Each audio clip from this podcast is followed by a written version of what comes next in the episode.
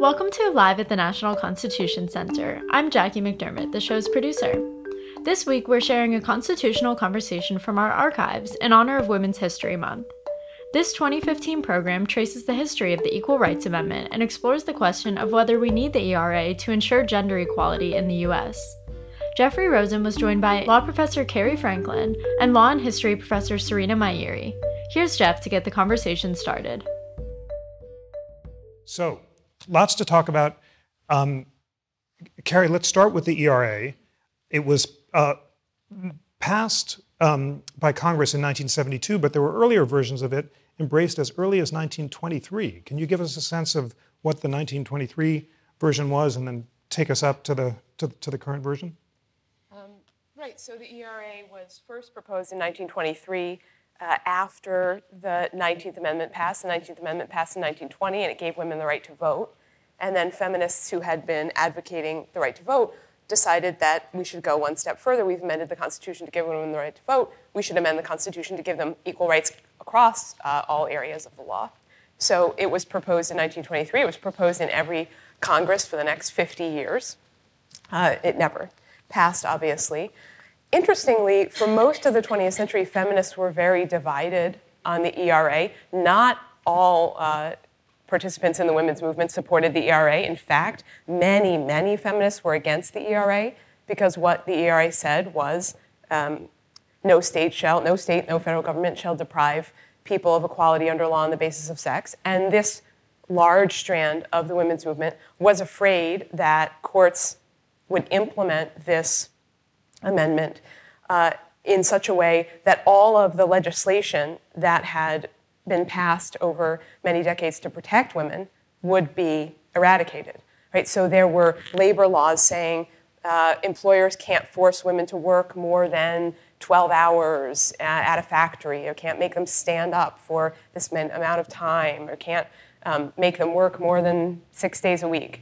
Um, this kind of protective legislation historically was seen as beneficial to women uh, to not let employers run them into the ground. And feminists were very concerned that an equal rights amendment would say, nope, men and women need to be treated exactly equally, and all of that helpful legislation would uh, be out the window. So it wasn't really until the late 60s uh, that the women's movement coalesced around um, the ERA. And at that point, the protective legislation had started to be um, struck down anyway because Congress passed the 1964 Civil Rights Act, which um, prohibited discrimination in employment. So protective legislation was on the way out. Once that was on the way out, the women's movement could coalesce around this idea of the Equal Rights Amendment, got through Congress on the coattails of all of that enthusiasm, um, but then petered out. Great, not great for the uh, era. great as a discussion, as a summary of, of the history. Um, Serena, what can you add to that history? Cary reminds us at the turn of the century, progressives uh, like Louis Brandeis, my hero, were defending pro- uh, protective legislation for women, um, maximum hour laws that the Supreme Court upheld for women, even though it struck them down for men. So tell us more about the division among feminists in the first wave, uh, or, or starting in the 19th century through the 1920s, about whether or not protective laws were a good thing and how they began to coalesce around the ERA by the second wave of the 70s. Sure. Um, well, uh, one thing that I think surprises a lot of people today is the odd coalitions who were in favor of the, ER, the first ERA, the one that was proposed in the 1920s, um, prior to the uh, unification of feminists around the ERA that Cary just, just described, um, fe- uh, feminists in organizations like the National Women's Party, which were very focused on winning an equal rights amendment um, and opposed to the argument that protective labor legislation for women needed to be saved, often allied themselves uh, with racial segregationists in Congress um, in order to uh, build upon those uh, legislators' belief that protective labor legislation generally was bad, um, and uh, and their effort to curry favor with, of course, white women um, and oppose civil rights legislation um, for this pretty small group of, of feminists uh, were willing to to ally themselves with anyone who would support the ERA. Uh, that all changed, uh, as Cary mentioned, um, starting, I think, in the early 1960s with uh, a, a, strategy proposed by an African American civil rights lawyer named Pauli Murray, who thought that one way of getting around um, both of these problems, both the split between the civil rights movement and feminists, um, and the split among feminists about whether an ERA was desirable or not, she thought that one solution to this problem would be to advocate um, for a new interpretation of the 14th Amendment and a litigation strategy that would interpret the Equal Protection Clause to include um, sex discrimination and women's rights. And uh, over the course of the 1960s, as Cary mentioned, when after Title VII was passed in 1964, um, Title VII, in, in, some sense, solved both of the problems that were dividing feminists. Uh, it, uh, it enabled feminists to ally um, with the civil rights movement to uh, push for the enforcement of Title VII for both race and sex discrimination, and at the same time, as Cary mentioned it, um, obliterated sex specific protective labor legislation, removing the other obstacle to feminist unification around an ERA. So, really, beginning in the late 60s and early 70s, um, feminists were pursuing at the same time um, the enforcement of existing legislation like Title VII um, which of course uh, attacked employment discrimination. And we're also pursuing um, a constitutional strategy involving both advocacy for an equal rights amendment and also litigation under the 14th Amendment to accomplish some of the same goals. Um, that is also very helpful in reminding us of this unsettling history where feminists made common cause with opponents of uh, civil rights for African Americans and how that changed moving forward. Let's focus on the debates about the ERA. I think the audience will want to know do we need uh, an ERA today, and why did uh, supporters of an ERA think it was needed when it passed? I love during these panels to bring out our NCC Pocket Constitution with its thrilling new introduction by uh, yours truly and David Rubenstein about the relationship between the Constitution, the Declaration, and the Bill of Rights.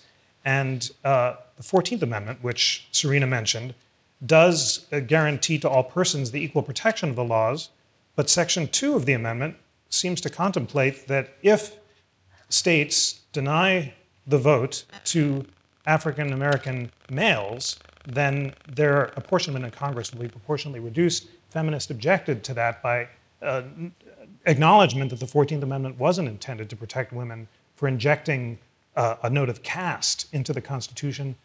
Was that relevant in the debates over the ERA? What did its proponents think it would achieve, and why did they think it was necessary? Right, so the 14th Amendment was passed in the aftermath of the Civil War, and it said no state shall deprive any person of equal protection under the law. Uh, suffragettes uh, in the 19th century were allied with abolitionists, and they hoped that after the Civil War, Congress would pass an amendment, and America would amend the Constitution to protect against both race and sex discrimination. Well, as it happened, when uh, push came to shove, the uh, suffrage supporters got thrown under the bus because it couldn't get uh, passed. And so the uh, 14th Amendment ends up introducing the word male into the Constitution for the first time. So it's very clear that the Equal Protection Clause is not intended by the framers uh, in 1868 to apply to women, to protect women, because the second section says um, you're only going to be punished if you're a state and you deprive men of the vote uh, implicitly saying if you deprive women of the vote, that's okay. So discrimination against women seems to be contemplated by the people who enacted the 14th Amendment. So fast forward to the 1970s, women are looking at the 14th Amendment. This is the Equal Protection Clause, right? This is the grand provision of the Constitution that protects people against discrimination by the state. And they're seeing that it doesn't protect on the basis of sex, it only protects on the basis of race. And so they say, we need an amendment to the Constitution that will protect on the basis of sex, that will make it clear that that is also a ground on which the state may not discriminate. And so they write the Equal Rights Amendment, which says um, equality of law is guaranteed, um, no discrimination on account of sex. Uh, that's the early 1970s. Interestingly, over the course of the 1970s, in part because of pro ERA activism and the engagement of the women's movement, the Supreme Court starts to interpret the 14th Amendment to prohibit sex discrimination. Right? So that's not what the people who passed the amendment intended it to do, but the Supreme Court starts to say first in 1971 and then almost every year in the 1970s, the court decides a case saying discrimination on the basis of sex violates the Equal Protection Clause. And so interest, there's an interesting scholarly debate now about whether we need the ERA, because some people call this body of 14th Amendment case law the de facto ERA. It's not clear if we had an ERA passed today what it would actually do, because the court has read the Equal Protection Clause to prohibit discrimination on the basis of sex. The ERA would also prohibit discrimination on the basis of sex. It's very interesting to think about whether that would add anything to what we already have. And I'll just I'll say one thing it might add is uh, the protections under for sex under the 14th Amendment are all embedded in the case law. So a new court could come along and could overturn all of those cases, and that could not happen if there was a constitutional amendment. Now, this body of 14th Amendment case law is almost 50 years old. It's very well entrenched. I do not foresee it being overturned in the near future. So it's interesting to think about what the ERA would actually do practically. Fascinating question. I'd love you to address, Serena. Tell us a little more about why the ERA did not pass. I remember a great book by Jane uh, Mansfield about why we lost the ERA, and the claim is that when the Supreme Court, as Cary suggests, intervened essentially to read the ERA into the Constitution by uh, in, in, the in the Frontiero uh, case, it took the wind out of the sails of ratification because people thought we don't have to pass this anymore. The Supreme Court has given us to this uh, by by judicial fiat. W- did the court err in stepping in that way? Would the amendment have passed if the court did not intervene? And then tell us about what sort of arguments that feminists made, drawing on the civil rights movement, uh, to persuade the court essentially to extend the reasoning that it embraced to protect women in the 70s and 80s. Sure. So um, I think as far as the question of um, whether the 14th Amendment litigation success derailed the ERA, um, I, you know, I think that certainly may have played a role. It's hard to do a counter, as a historian, I always have trouble doing counterfactuals of what would have happened had the court not done that. I think um, at least as significant was a very strong anti-ERA movement um, that uh, was really um, spearheaded by Phyllis Schlafly and uh, and her um, she and her grassroots supporters uh, made arguments against the ERA that were not just about the fact that the Supreme Court was enacting um, was was basically enacting the ERA through judicial fiat, although they did mention that. Um, but also were really substantively about whether um, equal rights for women in the way that the ERA um, would have, uh, um, or, or, at least they perceive the, the ERA, um, what they perceive the ERA to do, um, they, they made a very substantive case against uh, the amendment. so I think that's, that's an important, important factor. Um, well, what was the substantive case against uh, well, so I mean, some of the substantive case was um, based on what arguably was um, a misinterpretation of the ERA's impact. Uh, so, if we think that what the Supreme Court did in the 1970s is more or less what the ERA would have done had it passed, um, i.e., it eliminated sex based classifications from most of federal and state law. So, for example, Social Security benefits that were um, that husbands and not wives could receive, or vice versa, um, became gender neutral. Um, alimony laws became gender neutral. Opponents of the ERA argued that the ERA would, in fact, for example, eliminate husbands' duty to support their wives. Um, would leave women bereft at divorce. They also argued that it would enshrine abortion rights into the Constitution and require federal funding of abortion. Um, by the end, by the mid to late, actually even in the early 70s, anti-ERA uh, opponents of the ERA argued that um, it would require same-sex marriage. Um, feminists denied a lot of this. Uh, many feminists denied that it would have any impact on abortion rights or on same sex marriage. Um, they also denied um, uh, the notion that. Uh, that husbands would have no duty to support their wives. Rather, they said it simply made the duty of support, for example, gender neutral.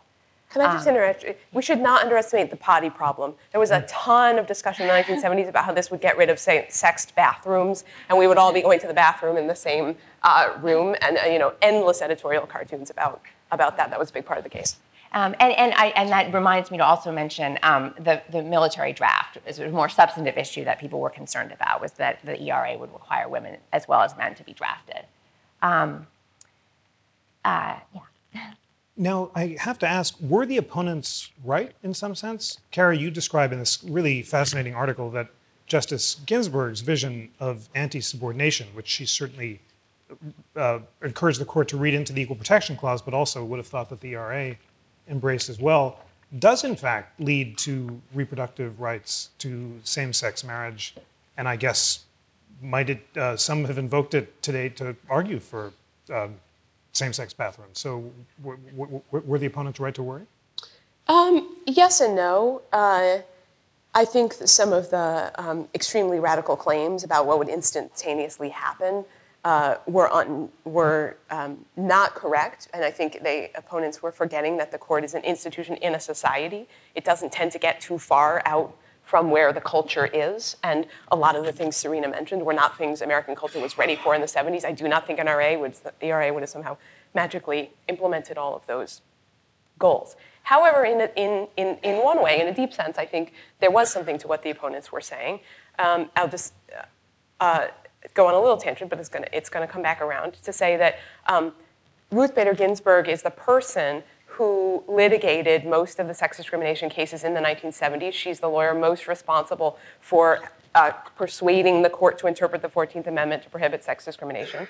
And she brought her case, her sex discrimination cases, with male plaintiffs.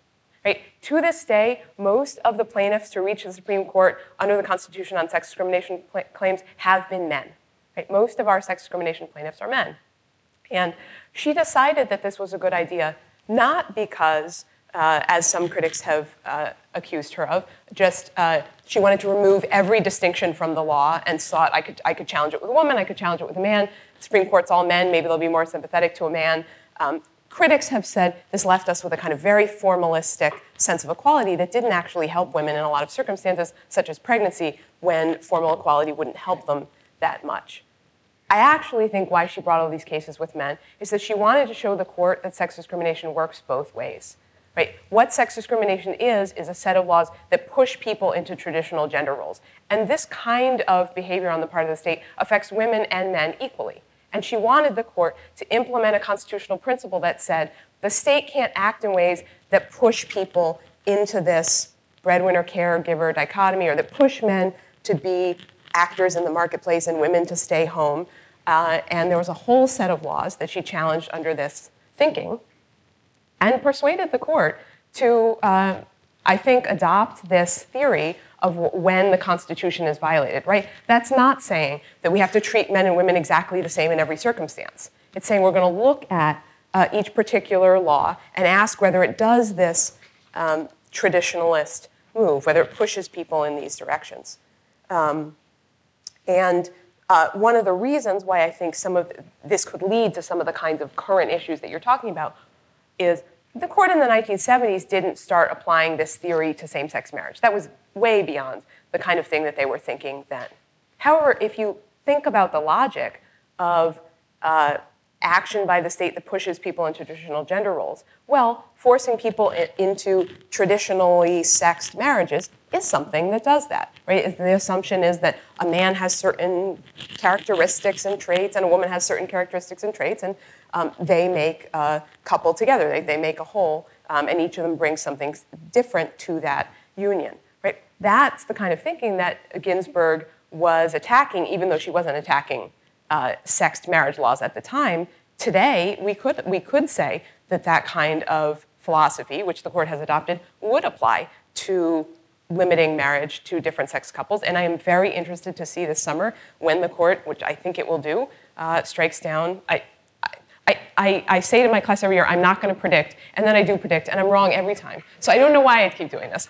I, I, I think it's likely that the Supreme Court will say that uh, laws limiting marriage to different sex couples are unconstitutional. I'm very curious to see whether there'll be any of this kind of reasoning in the opinion that um, again, predicting Justice Kennedy will author on the subject.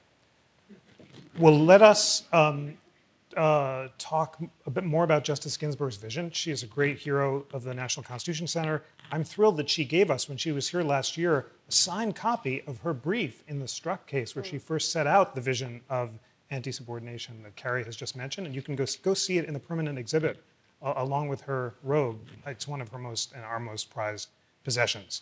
Um, Serena, you have this really fascinating paper here about the possibilities and limits of Justice Ginsburg's um, what you call the formal vision of gender egalitarian marriage, which she persuaded the court to write uh, into the Constitution. You say, as a matter of formal law, it was good for married uh, couples, men and women, and it might even be extended to married uh, gay couples. But you say it has limits because it doesn't necessarily include unmarried couples, both gay and straight. Tell us more about the strengths and weaknesses of Justice Ginsburg's vision of legal equality. Right. Well, I want to be really clear. Actually, I completely agree with Cary's um, wonderful and very persuasive article on this topic. I think what Justice Ginsburg and her allies and colleagues presented to the Supreme Court was a lot more than what they got in the end. Um, and, and so I think it's important to distinguish between what it was she was arguing for and what the court actually did. Um, when it comes to what the court actually did, um, I think the argument that the court had the easiest time accepting of all of the arguments that Justice Ginsburg made was that husbands and wives should not be treated differently as a matter of law for per- the purposes of things like Social Security benefits, um, for the purposes of um, marriage and divorce law. And, um, and to the extent that that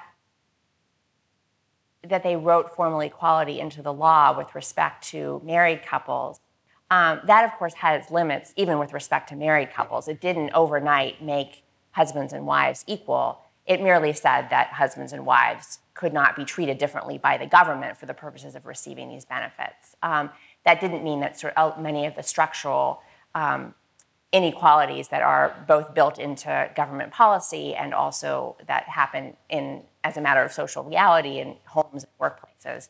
Uh, those, of course, didn't magically disappear. Um, but even, even though, um, even this formal equality that was written into the law with respect to marriage and divorce to a large degree um, had its limits for uh, a growing portion of women, um, and particularly uh, women of less economic means and women of color, who during the same period that all of these gains were being made in making marriage more legally, at least formally, gender egalitarian, um, marriage rates were falling, divorce rates were rising, um, rates of non marital childbearing were rising. And so a lot of the benefits that at least some um, married women uh, in the wealthier professional classes gained from what the Supreme Court did in the 1970s was increasingly unavailable to large numbers of women on the basis of class and race.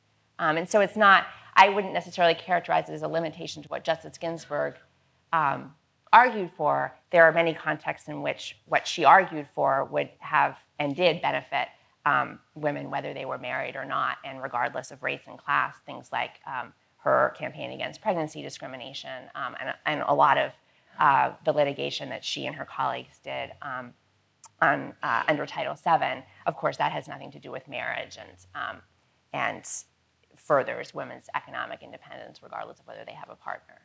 Um, but what we've seen recently is, um, is really a, an increasing what sometimes people call a marriage gap, that marriage rates are much higher among wealthy uh, and um, upper middle class, uh, college educated uh, white Americans than they are among the rest of society. And that marriage gap wasn't, um, wasn't, it was starting to be apparent, but it wasn't really, I think, very apparent in the 1970s when this litigation was happening. So it's also important, I think, to remember that um, what they were uh, thinking about in the 70s was not necessarily what then came to pass. Fascinating. Tell us more, Cary, about why Justice Ginsburg thinks it's so important today to have an ERA. I had the huge pleasure of interviewing her in DC a few months ago uh, for the New Republic, and she said we need an ERA. She was critical of younger feminists for no for not pushing for it and realizing how important it is. Um, I, I, mentioned to you that uh, we, there's a great new book out about Justice Ginsburg's legacy that Cary and others have contributed uh, to. Why does she think the ERA is so important? What would it achieve? Yeah, I, um, she has said this before. I, last year, um, Justice Scalia and Justice Ginsburg were both asked if you could have an amendment to the Constitution, what, how would you amend the Constitution? And Justice Ginsburg said, I would, um, I would uh, have an ERA. And Justice Scalia gave the answer that I would give, which is I would amend the Constitution to make the Constitution easier to amend. Hmm. Right? I just, uh, our Constitution is extremely, extremely difficult to amend. And so one of the reasons we had the 14th Amendment interpreted to protect sex discrimination rather than an ERA is because um, our amendment process is broken, I think. Right? It was created by a set of people a couple hundred years ago who wanted the Constitution to be tough but not impossible to amend. There were many fewer states, there were many fewer people. It was not hard to amend the Constitution, right? The Constitution was amended immediately um, after it was passed. Today, uh, Justice Scalia calculated that less than 2% of the population could stop a constitutional amendment right? We don't see constitutional amendments these days. I think there have been about a dozen since 1870. Um, so it, it's very, very difficult to amend the Constitution. And I think the ERA, um, the prospects for the ERA are not very good simply because it is very, very, very hard to amend the Constitution these days. Um, the kind of consensus that's required is the kind of consensus we just don't have. Um, so, um, one, one limitation, I think, one, one reason that younger feminists may not be organizing around the ERA is just a realization that it is so hard to get this done. Uh, adding on to that, it's not clear, as I mentioned before, what it would do beyond what the 14th Amendment would do. Right? That, that's an interesting question. The 14th Amendment has been read to prohibit sex discrimination. The ERA would prohibit sex discrimination. I think if you ask Justice Ginsburg, uh, and in fact, I've seen interviews with her where she says, I want my granddaughters to open up the Constitution and see that there's a provision saying, uh, saying that discrimination on the basis of sex is unconstitutional. I think it's important to have that language in our founding document. As Jeff mentioned, the 14th Amendment inserted male. Right? It was not intended to protect against sex discrimination. The kind of body of case law that she helped create could be rolled back you know, 100 years from now, things, society can change, and that can be eradicated with a couple of court decisions. If we amend the basic foundational document of the nation, it can't be removed other than through an amendment. Um, and it's impossible to amend the Constitution. So if we could possibly get the ERA in there, we wouldn't be able to get it out. Um, but you have to get through that first hurdle. Um, and uh, I, I, am fascinated by the question of, of whether an ERA would be a helpful thing. I, I, my own view would be, practically speaking, it's not clear to me legally what it would do other than what we already have. Uh, the 14th Amendment does all the work that I think an ERA would do legally. I wouldn't underestimate, however, the cultural resonance of, and I think part of what's funding Ginsburg's idea is that to have an entire population mobilized around the idea of protecting women's equality would have a lot of spillover effects into all sorts of other areas. Um, and that's probably true. Serena, how important is constitutional text and how important is the social movement that supports change? We have a phenomenal new interactive in the Bill of Rights Gallery, which you can use there and also online, where you can click on any provision of the Bill of Rights and the subsequent amendments and compare that liberty with the rest of the globe. So you'll see if you click on gender discrimination that I think the majority of countries do have gender discrimination prohibitions, but these include countries like Iran, which are hardly noted for their uh, celebration of, uh, of, of, gender equality. So, Serena, you've studied the history of the movement, the way that feminists drew on the civil rights experience. Tell us what that experience did to actually achieve equality in practice, and whether that or the text is more important in achieving gender equality in practice. Right. Um, I mean, I guess I would say that it's really the interaction between the two that's significant. Um, so uh, one, one thing I was thinking as Cary was speaking, and I, I completely agree with what she said, um, is that part of what the ERA, for example, means is what, so, what is the meaning that social movements invest it with.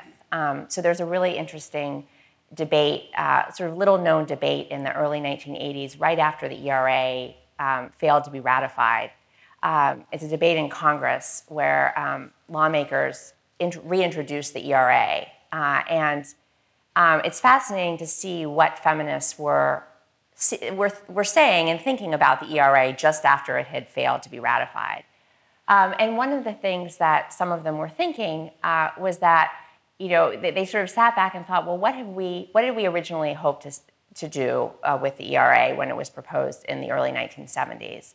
Um, and what they discovered was that most of that uh, had been achieved, um, but that they still had a lot of unfinished business, um, both uh, unfinished business that they thought an ERA might help to remedy, and unfinished business that they recognized needed to happen outside the ERA. And so, um, one of the things that I think about when asked about prospects for um, a future amendment is, um, you know, to a large degree, it depends on uh, the efficacy of a new ERA would depend upon um, how it's interpreted, and how it's interpreted often depends, as Cary mentioned, upon the, so, the, the meaning that social movements invest it with and um, the, the type of advocacy that they do to change public opinion to support new interpretations of existing text. Um, and so I think, uh, I think with respect to um, what, what's the unfinished business that feminists recognized in the early 80s, uh, a lot of it is still unfinished business today. It's things like um, it's things like uh, uh, funding for abortion rights. Um, it's things like same-sex marriage, although we're much closer to that. Um, it's things like uh, legislation that enables people to better balance work and family, which some of which has been achieved um, in the form of the FMLA, but we're still, we're talking about comparisons to other places, very far behind um, other developed countries and even, even developing countries in the extent to which we don't provide um, family leave and other supports such as subsidized childcare um, and, uh, and other supports for uh, families to balance uh, work and family. And so I guess, um, I guess my view would be that uh, not that the ERA is um, by any means um, by any means be a bad thing, but just that, as I think feminists were recognizing in the late 70s and early 80s, legislation, um, lobbying, uh, changing um, the culture of workplaces and, um, and the culture of family life is also really important in, in uh, finishing some of that unfinished business. Let me ask you about the work family balance as well, and then we'll take some questions from the audience. When I interviewed Justice Ginsburg in the uh, late 90s, uh, she had in her office a picture of her son-in-law holding their infant, his infant grandchild, and that was so much fun. It was a, uh, it was an odd experience because she didn't want to uh, sit down for a face-to-face interview, but she said, "Go to my chambers and look around as you please." So I was there in these beautiful chambers with this modern art, feeling a little awkward as I sort of looked at the bookcases and sort of hung out for about uh, a half hour, admiring the pictures of her and Justice Scalia on an elephant in India and her appearing in a production of The Pirates of Penzance and so forth. But she had this picture of her, uh, of her, of her uh, son-in-law, and she then called me from, from her car and said, did you see that picture? That's my hope for the future. And initially I thought that was a sort of banal kind of my grandchildren and the hope for the future, but then I read her speeches and thought more deeply about it and realized she said only when men take equal responsibility for childcare will women be truly equal. This is a big debate among feminists today, among third wave feminists. There are um, hotly contested arguments about what the solution to the workplace work life balance is. Give us a sense of the legal debate and whether you think solutions to this most difficult of all questions are likely to come from the courts, from legislatures, or from social movements. Um, so, so one thing I would say, um, and it picks up on the previous question about the ERA, is um, it seems to me potentially a more promising route for activism is through legislation rather than through an attempt to get a constitutional amendment, simply because it is so, so difficult to uh, amend the Constitution. Now, it is so, so difficult to get things through Congress right now, too. So I don't, um, I'm realizing as I'm talking that I'm, I, holding that up as a panacea is, is hard right now. But um, there's, uh, everyone knows the first part of the 14th Amendment. It says the state can't deny people equal protection. People tend not to know about the fifth part of the 14th Amendment. The fifth provision of the 14th Amendment gives Congress the power to pass legislation that enforces the first part. So the fifth part of the Constitution says Congress, you have the power to go pass laws to make equal protection a reality. So it seems to me that uh, a promising route for activists to take is to lobby Congress, to lobby legislatures, and to say we need laws that make this equal protection promise a reality. I think um, it is clearly the case that courts can only do so much, and legislatures in the day to day life of most people will make a much bigger difference. And so, uh, Serena mentioned the FMLA. Uh, this is one example of a piece of legislation that was enforcing the equal protection promise of the 14th Amendment. It said that employers have to provide 12 weeks of family leave to men and to women. Um, and the court agreed that that was a law that enforced equal protection because without leave, uh, employers didn't let men take leave. They pushed women to take leave, and they continued this cycle of family stereotyping. And, and Congress said, we're going to guarantee 12 weeks leave to everyone to stop that kind of discrimination. It seems to me that to attack the work family problem, you're going to need a lot more of this kind of legislation. So if I were an activist interested in these issues, I would probably advocate for paid leave, right? We only have, I think it's three states California, Rhode Island, New Jersey, the only states where there's any paid leave at all. So the FMLA leave, 12 weeks of unpaid leave, that's wonderful. But if you're a low-income person, you can't afford 12 weeks of leave. So that's a that's a that's a um, chimerical promise to you. It's not going to really bring you much. Paid leave would be pretty important to enable people to actually take this leave. Um, sick leave is important. There are a lot of people who lose their jobs who are working, um, say, at McDonald's. If you have a sick child, it's easier for McDonald's just to fire you uh, and hire someone else, if, and they provide you with no sick leave, uh, you're going to lose your job if your child is sick. This is a reality for a lot of people. These are the kinds of uh, legislation that I think I would push for if I were interested in getting that equal protection clause implemented. It's hard, it's slow going though. It's slow going. It's not, as, as Serena mentioned, America is very far uh, behind. If you, if you support this kind of legislation, you'd say very far behind in implementing all of these kinds of safety nets for uh, working families. And, um, and uh, I think, however, um, that if you wanted to attack the work family balance, the ERA would not be the way to go. It would be lobbying legislatures to implement these kind of uh, protections. Great. We have some superb questions from our wonderfully engaged audience, and let's get right to them. Uh, Serena, the Pennsylvania Constitution protects explicitly against gender discrimination. Has that made any difference for Pennsylvania citizens compared to US citizens? Um, that's a great question, and one that I could have answered um, in a more informed way a few years ago when I was working on these issues. And I, um, I uh, so I don't remember specifically the Pennsylvania ERA and the specific court decisions that would be relevant to a truly informed answer on this question. I can say generally, though, that um, state ERAs have made a difference in certain areas, in certain states. Um, and different state ERAs actually have different language. Um, some of them are very similar to what the federal ERA would have been. Some of them are quite different. Um, some of them incorporate sex into a larger state equal protection clause.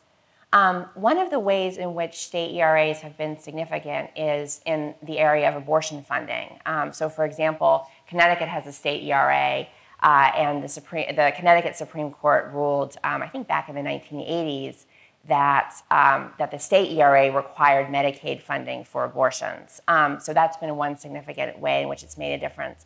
I think it's also made some differences in um, some areas of family law. Um, and, you know, there are differences that uh, um, I, I, would, I would not characterize as dramatic differences. Um, the state ERAs have been, used, have been invoked um, in uh, marriage equality cases uh, to some degree. Um, they've been invoked in some other contexts, including um, things like inheritance laws um, that differentiate on the basis of sex. So I would say they, ha- they certainly have not been insignificant, um, but they haven't made uh, such a huge impact beyond what um, the litigation under the Federal Equal Protection Clause has provided.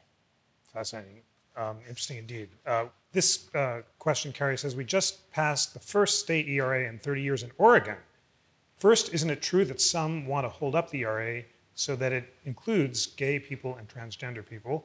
And second, the ERA has uh, and a case name is listed, Narell versus Johnson, uh, uh, has held that uh, I think reproductive rights are protected. So I think the question is about this Oregon ERA. Might it be extended to transgender people and reproductive rights? Um, well, it's certainly the case that um,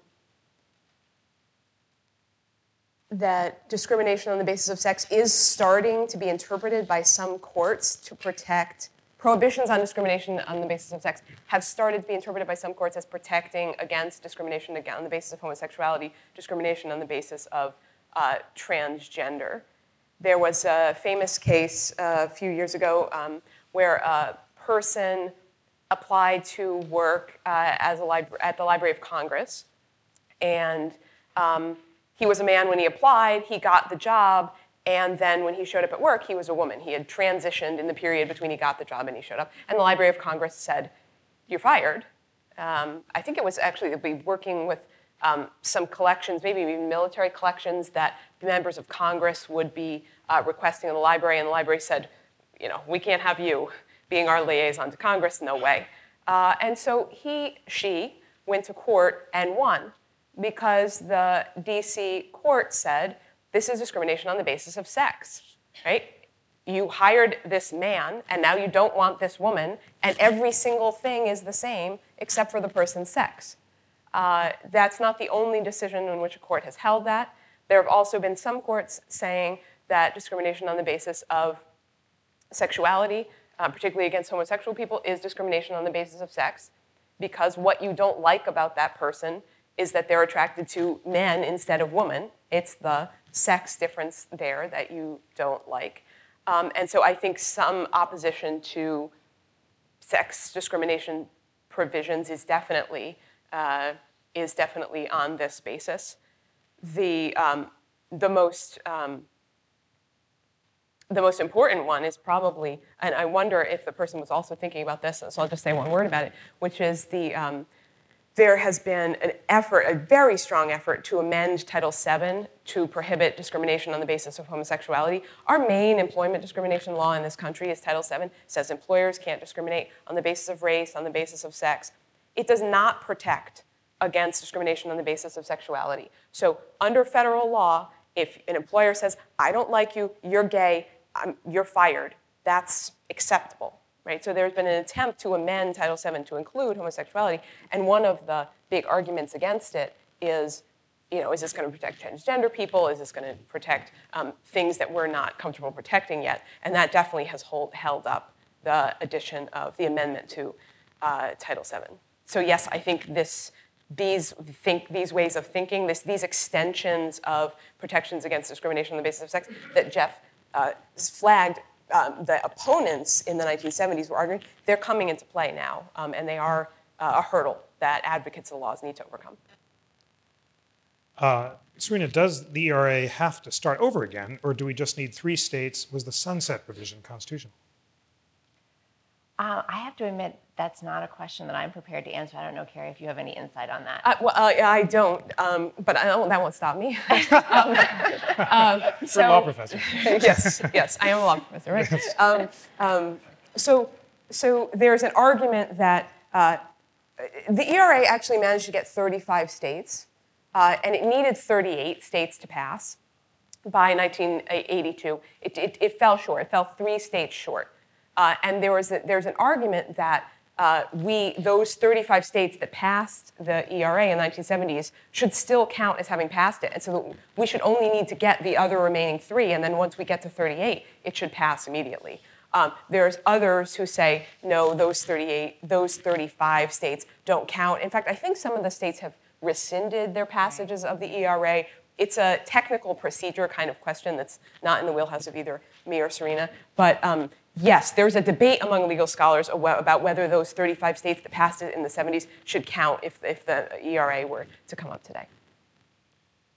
Um, how can you appeal to men to join in the ERA fight? Um, so I think one of the geniuses of Justice Ginsburg's strategy and um, of many of the 1970s feminists was their recognition that sex discrimination harms men as well as women. Um, and I think to the extent that we think that men need to feel a personal stake in feminism in order to support it, um, that uh, that appealing to um, the ways in which it, it harms, the ways in which sex inequality and sex stereotyping um, harm men as well is is very effective. And so I think one of the um, perhaps incidental benefits of um, of Ginsburg's strategy in the 1970s was in bringing to the forefront the fact that um, sex discrimination and sex inequality and sex stereotyping keep men from um, uh, actually restrict the freedom of men as well as women, restrict their freedom to care for their families and work, um, restrict their freedom to um, really have true reproductive choice in their um, in their own families. Um, uh, restrict their their uh, ability to um, be, if they want to, full uh, time parents to their children and still um, maintain um, their position in the workforce. And uh, and so I think, and that's also one of the geniuses of the Family and Medical Leave Act, as Cary said, it applies to men and women, and that is in fact part of what.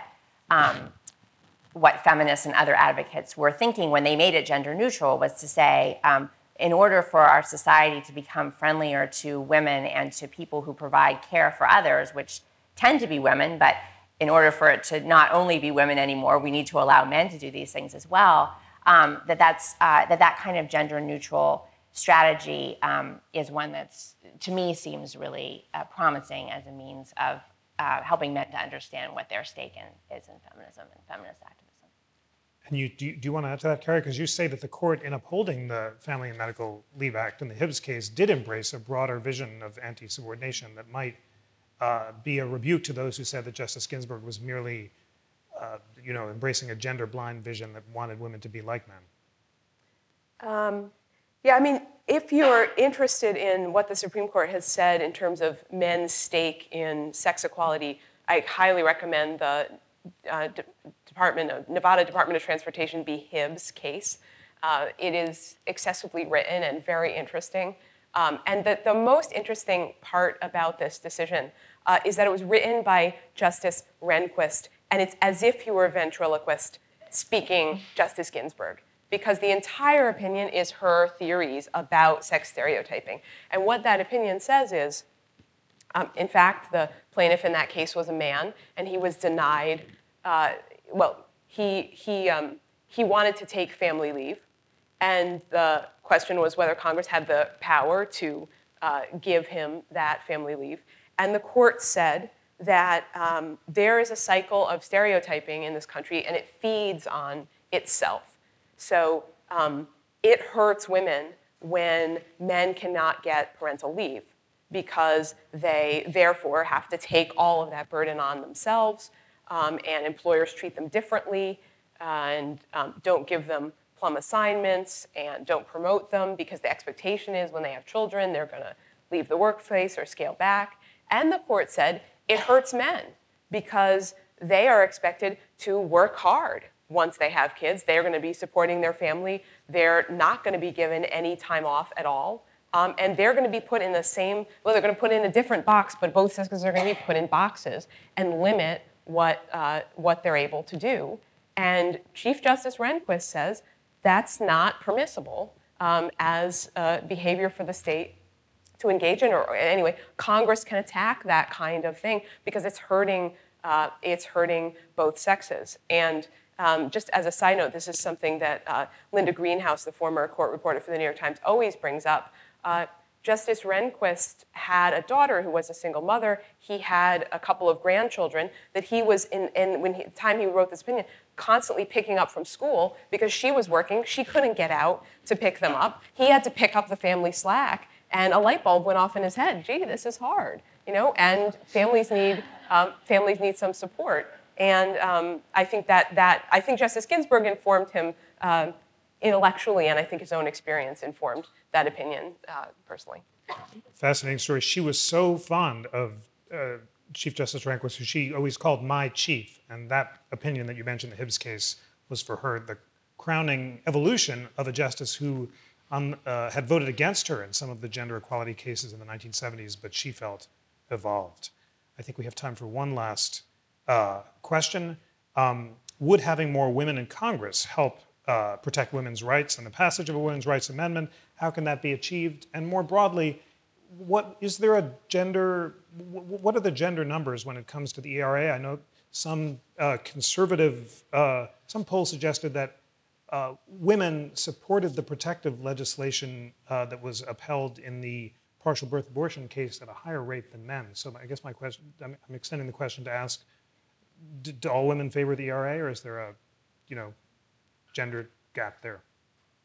Great. So um, the first part of the question about um, more women in Congress. I mean, I guess my answer would be um, it depends on the women, and I would say in order to achieve in order to achieve these goals, more feminists in Congress would be helpful. And um, and I think certainly um, the um, uh, the record of women in Congress thus far has suggested that at least the women who have served in Congress have been somewhat more able to work together, perhaps, um, on some of these issues. Um, and so, regardless of their um, partisan affiliation or their orientation toward feminism, it might be useful to have more women in Congress for that reason. Um, and the second part of the question was. Sorry, uh, what are the poll numbers about women oh, I'm sorry, ERA? Yeah. ERA support. Um, so I don't know the exact poll numbers, um, but it is definitely true that a lot of the opposition to the ERA, as well as a lot of the support for the ERA, was coming from, from women who were worried about its effects, um, who were um, conservative on other dimensions, who were often um, religious and had religious objections to the feminist movement uh, more generally. Uh, and I think um, the electoral demographics have undoubtedly shifted since the time that the ERA was a really a big issue, but I think um, not being a political demographer myself, I, I, think it's fair to say that there continues to be a divide among uh, women. There also um, is, as there was beginning um, uh, in the early 80s, um, uh, a very, of course, substantial electoral gender gap between men and women. Um, but when you break that down into different groups of women, um, it becomes clear that gender is not the only factor that's driving that gap. Fascinating. Thank you. And please join me in thanking Cary Franklin and Serena Mayeri. Thanks for a great discussion.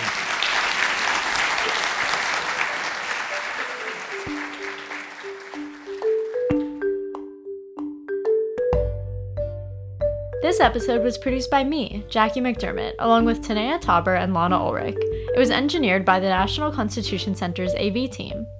Please rate, review, and subscribe to Live at the National Constitution Center on Apple Podcasts or follow us on Spotify, and join us back here next week. On behalf of the National Constitution Center, I'm Jackie McDermott.